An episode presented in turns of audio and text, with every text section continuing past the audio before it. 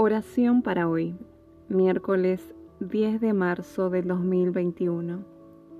Así como la lluvia y la nieve descienden del cielo y no vuelven allá sin regar antes la tierra y hacerla fecundar y germinar, para que dé semilla al que siembra y pan al que come, así es también la palabra que sale de mi boca no volverá a mí vacía, sino que hará lo que yo deseo y cumplirá con mis propósitos.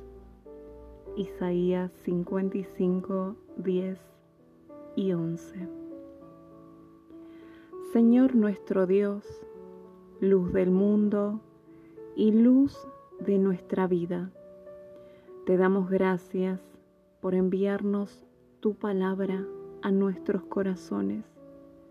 Tu palabra obra en nosotros y nos permite regocijarnos, aunque con frecuencia experimentamos tiempos difíciles y amargos aquí en la tierra.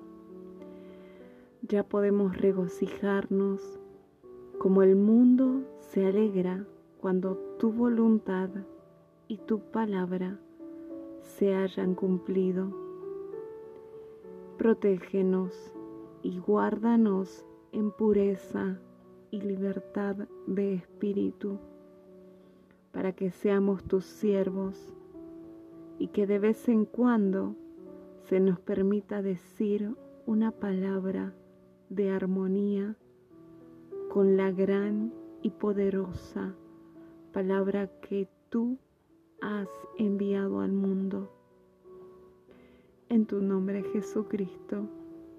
Amén y amén.